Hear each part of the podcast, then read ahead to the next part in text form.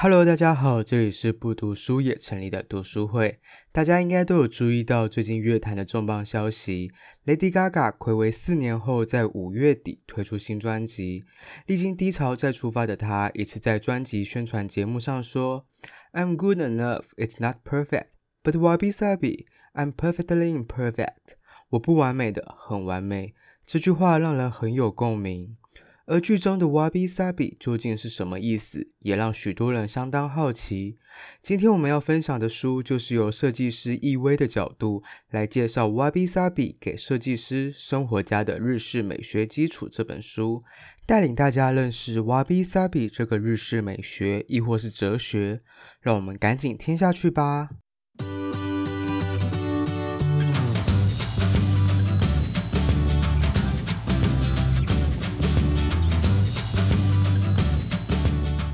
大家好，我今天要介绍的书叫做《瓦比萨比》，大家有听过这个词吗？没有。这本书其实我已经读第三遍了，但你要我准确的讲出什么叫瓦比萨比，其实我觉得还是蛮有难度的。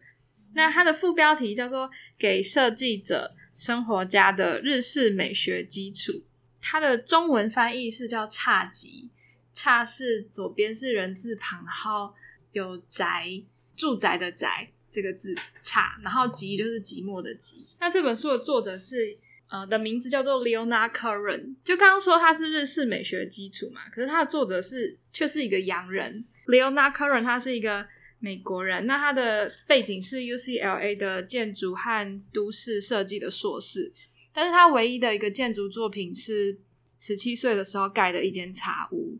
那他也有帮日本杂志 Brutus 写一些专栏啊。但为什么今天是一个美国人，就是在写一个日式美学这件事呢？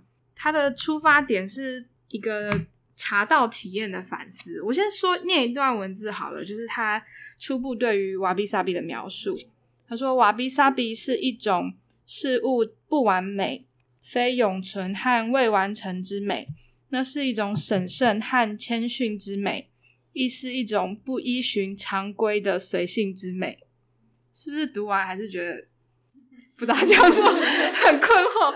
对，日本人的风格。对，然后呃，因为他是美国人嘛，那他今天想要来讲日本的美学这件事情，就是我刚刚有提到，他是一个就是近期对于一个茶道体验的反思，就是他参加了一个蛮大的茶道盛会，然后他就在那那一场盛会中发现到说，诶，为什么我们使用的茶道具啊？都这么晶莹剔透，然后这么完美，然后包含呃墙面的设计也也都跟外面的办公大楼很接近。那我自己的解读是，它其实有点是在反映说，嗯、我们来到一个后工业制品越来越精致的时代，然后我们有非常多的塑胶制品，那极简主义也兴起了，然后我们都追求是干净平滑的表面。那作者 Leona Curran 他就觉得说，我们是不是来到了一个美的灭绝的时代？包含像我们的数位化浪潮这件事，大家都是透过面板去认识这个世界，然后透过网络去跟每个人产生连接嘛。那是不是我们的感官体验都越来越统一了？所有的自然质地和痕迹都渐渐消失了，所以他就觉得说。我好像应该要有一个使命来写这本书，让大家认识瓦比萨比是什么样子的一个美学或者是哲学，来进行这个拯救美学的运动。说了这么多，到底瓦比萨比是什么呢？我觉得有一段小故事可以帮助大家理解到它到底是什么，但我我我就讲讲看看大家可以理解到哪里。他说，如因为我自己也觉得说，我也觉得这很难。我已经读三遍了，我觉得还是很难。修行在个，接下来就看你的 你的表现了。他说，就是你要怎么样打扫满是落叶的庭院？首先，你要用草耙把地把地面上的叶子都清理的一干二净，然后你再摇晃其中一棵树，让一些树叶落下来。这个就是瓦比萨比，是不是很神秘？哦，树叶落下，对，什么？哦，听懂了，请开始，开始。就我刚刚介绍那本《人类这个不良品》，会不会也是某种瓦比萨比呢？不要硬硬要，就是有一种不完美的，对啊，不完美的美，不完美成就了他的美，好，我先是吗？可以，这这可以是某种程度上对于这个美学的解释，但是为什么这个这个哲学这么难理解？他有把它就是分成三个点。那最一开始主要是因为日本文化啊，因为日本人其实瓦比萨比这个哲学是深植在每个日本人心中的。但你只要问日本人说：“哎，什么是瓦比萨比？”他们是会避而不谈的，就是他们会避免去把这个概念讲得很清楚。所以它才这么难传承。那它主要是把它归类成三个原因。第一个是这个哲学，它一开始是起源于禅宗。那在禅宗的教义里面呢、啊，新的知识只能透过心灵互相的传达，而非语言或是文字。那他就是说，这就是所谓的知者不言，然后言者不知，因为他们是想要避免说这个很难理解的。概念有被误解的机会，所以才会这样子。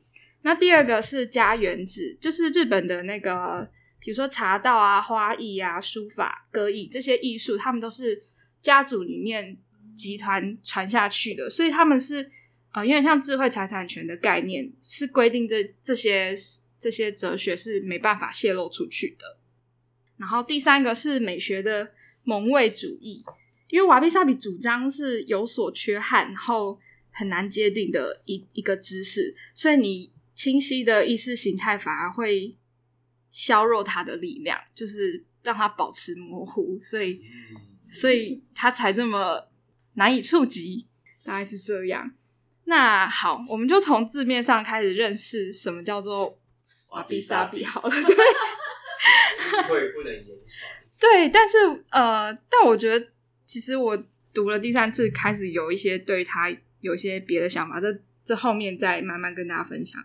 那因为这个作者是美国人嘛，那他就用了一个相似词来讲。那这个相似词是 rustic，就是 R U S T I C，rustic，rust 就是生锈的锈的意思嘛。那 rustic 这个词的在字典里面，它的意思是简单的、未经雕饰的、纯真的。然后外表粗糙或是不规则，但就是其实 rust 是铁锈，但其实它的 rustic 这个像这个形容词反而其实蛮接近瓦比萨比的形容。那讲到中文，它就是侘寂嘛。那瓦比这个字就是侘，它就是出世离群，然后刻骨简单的在大自然中独独居，竹林七贤的概念。然后萨比就是。孤寂、清瘦，然后凋零的形容。然后他他在这里面有把它跟现代主义做一些比较。现代主义就是比较推崇是大量生产的，但是瓦呃瓦比萨比他是说是所有东西都是独一无二的，是多变化的。那现代主义他强调是人类可以控制自然，但是瓦瓦比萨比就是相信自然的不可以控制性。就是他们两个的对比其实蛮有趣，就是我提出几个跟大家分享这样子。要认识瓦比萨比这个哲学呢，你就一定要认识一个人，叫做千利休。大家有听过？茶道，茶道对，茶道利休就是陈秀杰杀死。对，就是他，他的大家都会说他，他有一个电影叫做《茶圣利休》，他是出生在一五二二年到一五九一年，在十六世纪嘛，是一个。地理大发现的世纪，然后殖民主义科技也就是开始进进到它的初步发展，然后译文走向进步，教会威权都逐渐衰弱的一个世纪。那在这个时候呢，其实最一开始是中国开始流行呃喝茶这件事情，然后喝茶这样子的文化传到日本了以后，就慢慢发展成茶道。那呃，最一开始的这个茶道，其实它也是算是一种艺术嘛。那你能够体验艺术，其实你在经济上或者时间上，你都必须要有些余裕。其实换句话说，它其实就是有钱人的文化。所以在那个时候，使用的茶道具都是金碧辉煌的。但是千利休他就是强调的是，我们要质朴，就是像刚刚说到，在鉴赏一些。啊、呃，比如说精致的茶道具，可能会说，哎，这个是我从哪边很远方的窑，或是很有名的工艺家制作的呃产物，所以这东西是远方来的舶来品，所以它很贵。但是千利休他所强调的是另外一种不具名的名义作品，他把他把这些名义作品也拉到跟这些精致的工艺家的作品到同一个高度上。那千利休其实，在最一开始的时候，他是为织田信长服务。他是在呃十七岁的时候开始对茶道产生兴趣嘛。然后在一五八二年的时候，织田信长被暗杀以后，继位者就是丰臣秀吉。那呃，千利休跟其他的九位茶艺大师就是一起帮丰臣秀吉服务，然后就是有点像是负责他茶道这些事情的的一个角色。那那时候就是，呃，因为丰臣秀吉他是农民背景出身嘛，那他所认为的，他所推崇的美学其实就是金碧辉煌，就是简单来说就是土豪风。那当时就是千利休。他所强调美学又是一种回到自然，所以丰臣秀吉就觉得说，你是不是透过你所定义的这个美在嘲笑我啊？所以在七十岁的时候，呃，丰臣秀吉就签死呃赐死千利休。就他那时候，他明明就只是一个习茶的人，为什么他的这个影响的力道这么大，大到说丰臣秀吉要去刺死这个这个茶道老师？好，那。到底是什么样的美学这么具影响力呢？让我看一下，它其实有点像是一期一会的对概念。大家对一期一会有认识吗？就是我今天遇到这个人，就只会遇到这一次；我今天有这个体验，就只会有这一次这样子的事情。瓦比萨比如果只是把它讲成美学的话，我自己觉得是有点对它有一个局限，因为呃。在美学的背后，我们看到的都是形体嘛。就今天这样的风格为什么会出现？就比如说一些艺术家在创作的时候，他可能留下的就是一些画布上的颜料，但其实他在创作当下，他想要传达的意思是另一个层次的，但就是一些形而上的意思。但是我们是只能透过这些留下来的形体去再现、去体验，然后。呃，我我自己是比较想要把瓦比萨比定义成是一种哲学。那他他这里有一个小故事，然后他说就是在在一个傍晚要来到的时候，有一个旅人他在找一个可以住宿的地方，可是他都找不到。那他就是看到长满到处长满很高的那种灯芯草，所以他就割下了一捆草，然后把它。上面绑在一起，就这样做成了一个草屋。然后隔天早上，他要继续接下来的行程之前，他就把那个草屋解开，然后，然后所有的事情都回到了原样。但是，呃，瓦比萨比主张的是，这些灯芯草其实是有一些变化的。然后，这个体验也是留在这个旅人的心中。他他讲了一句啊、呃，怎么说？就是这一段的那个总结是说。事物要不是从无发展出来，就是走向无，就觉得充满了各种 哲学。走向无。对，那我自己我自己就是读这段，觉得它其实其实没有这么难。它讲讲的是一种再现，就是我自己觉得，就是现在最普及的在线是，因为我们是网络世代嘛。我觉得最普及的在线是网络迷因。就今天我只要说货出得去，钱进的来。高雄发大财，大家都会有一些想象，或是白海豚会转弯，就是在线，就是就是你的脑脑子里面会出现超连接，我觉得有点像脑补。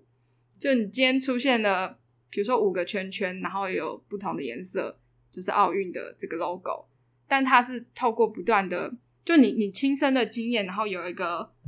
echo 的过程，所以有时候看到一段文字、一个歌词，然后突然就会有旋律。对对对对对对对，就是有有声音的图档，或是就是其实就是脑补啦。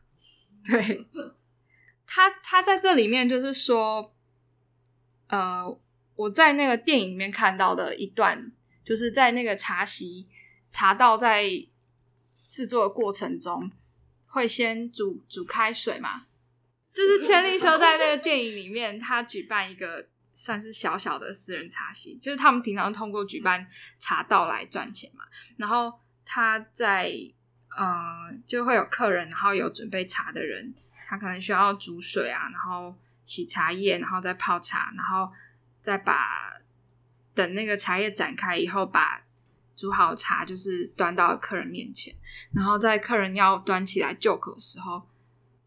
他其实，在默默在大家的头顶上安安放了一个那个樱花的枝叶，然后就在大家喝茶的时候，就是甩一下那个樱花叶，然后就好像你是在赏樱的时候喝茶，就是是一个个人感受的再现。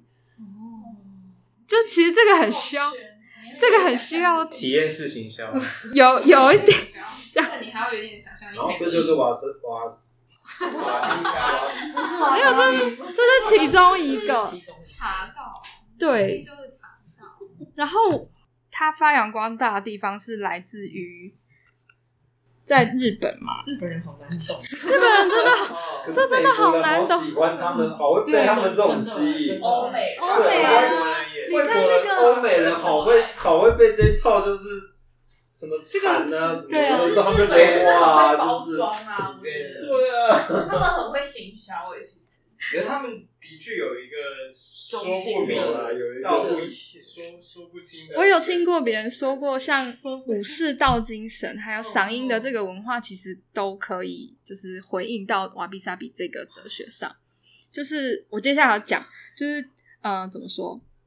他这一段是在说真理跟美的来源，就是。瓦比萨比他们的精神价值，那他他是说观察大自然是可以得到真相的。我觉得这蛮有意思，因为我们跟日本蛮近的嘛。嗯、那日本是一个岛国，就是岛国就是四面环海，然后天气很容易受水汽影响啊，所以他们有非常多的，比如说台风啊，或是海啸，各种水灾，然后又在地震带上，所以他们也有。就是一些地震啊，或是火山爆发，因为这些呃很多不同的天然灾害，虽然呃日本人他们一直竭尽所能的想要避免这些灾难，因为他们其实打从心里是不相信自然的，因为你生活在这块土地上，你要面临很多自然带给你的生命威胁，或是天气的不稳定，所以其实他们即使他们是。不怎么相信自然，可是他们却很懂得跟大自然学习。那他就是他们就是从就是跟大自然学习的这这这个过程中，整理出三个就是融合在瓦比萨比里面的训斥。第一个是所有的事物都不是永恒的，就是他就是在讲一个无的概念，就是所有的东西就是无中生有，或是有中生无吗？我自己也觉得这好难理解，被吸引，这真的这真的超难的，但我觉得蛮有意思，所以才想要跟大家分享。无挂碍，无挂碍。然后第二个是事物都是不完美的，就是再怎么完美的事情，你就是都可以找到它的缺口。然后第三个是所有的事情都没有完成，我觉得这蛮有意思的。他就是说。呃，包含宇宙本身，所有的事情都是处在一个正要发生或是正要结束的规律状态。我觉得到这边直接卡掉也可以啊！哇塞，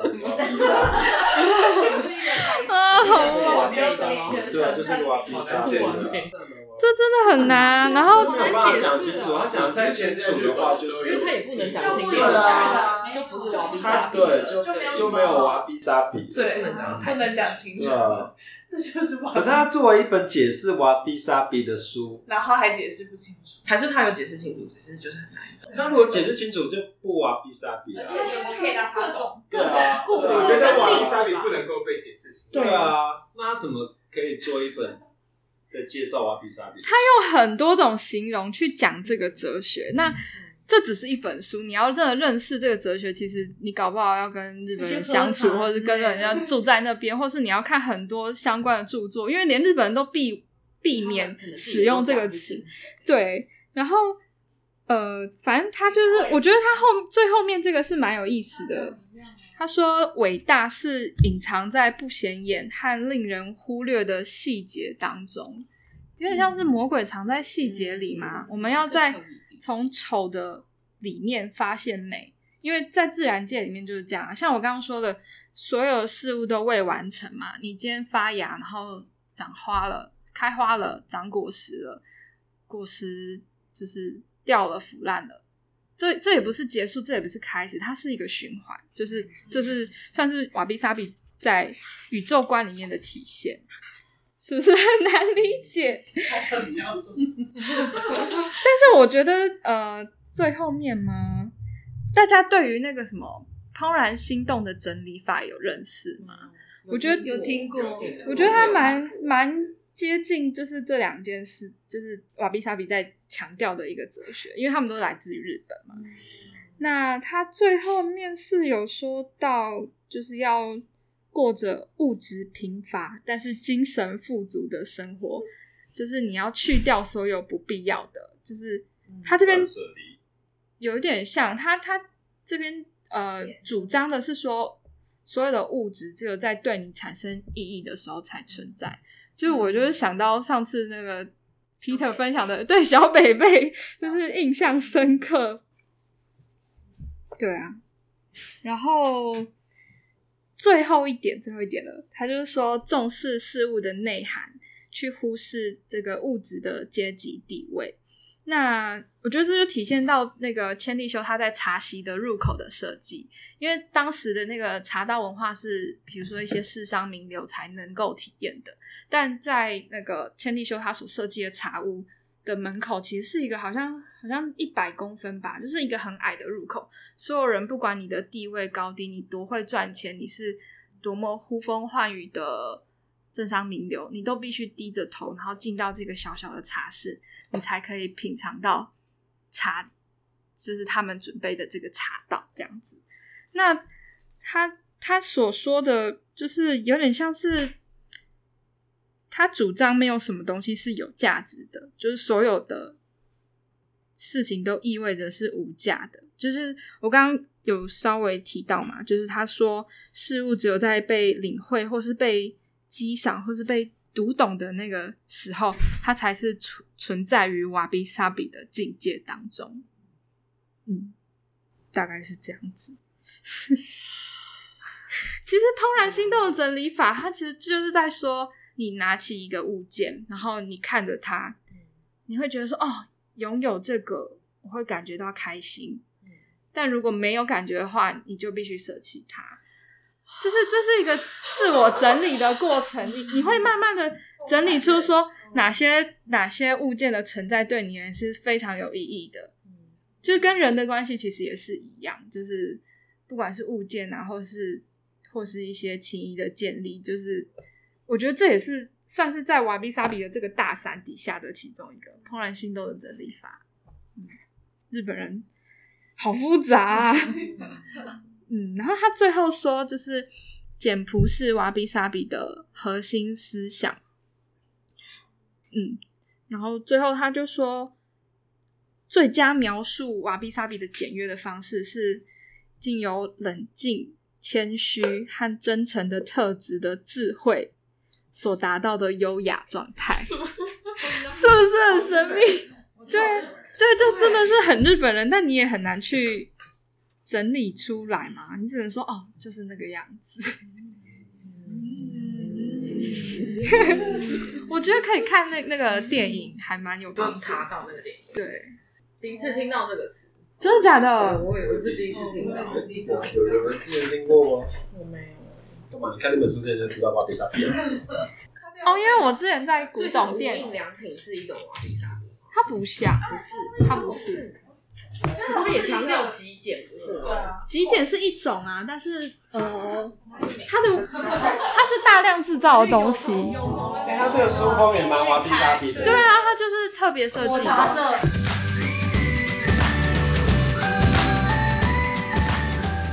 瓦比萨比，嗯，就是那个样子。瓦比萨比的精髓实在很难一时半刻就可以了解。不过对日本哲学、美学有兴趣的人，不妨抓住简朴、有缺憾的美以及 rustic 这几个关键字体会看看喽。那我们下次见，拜拜。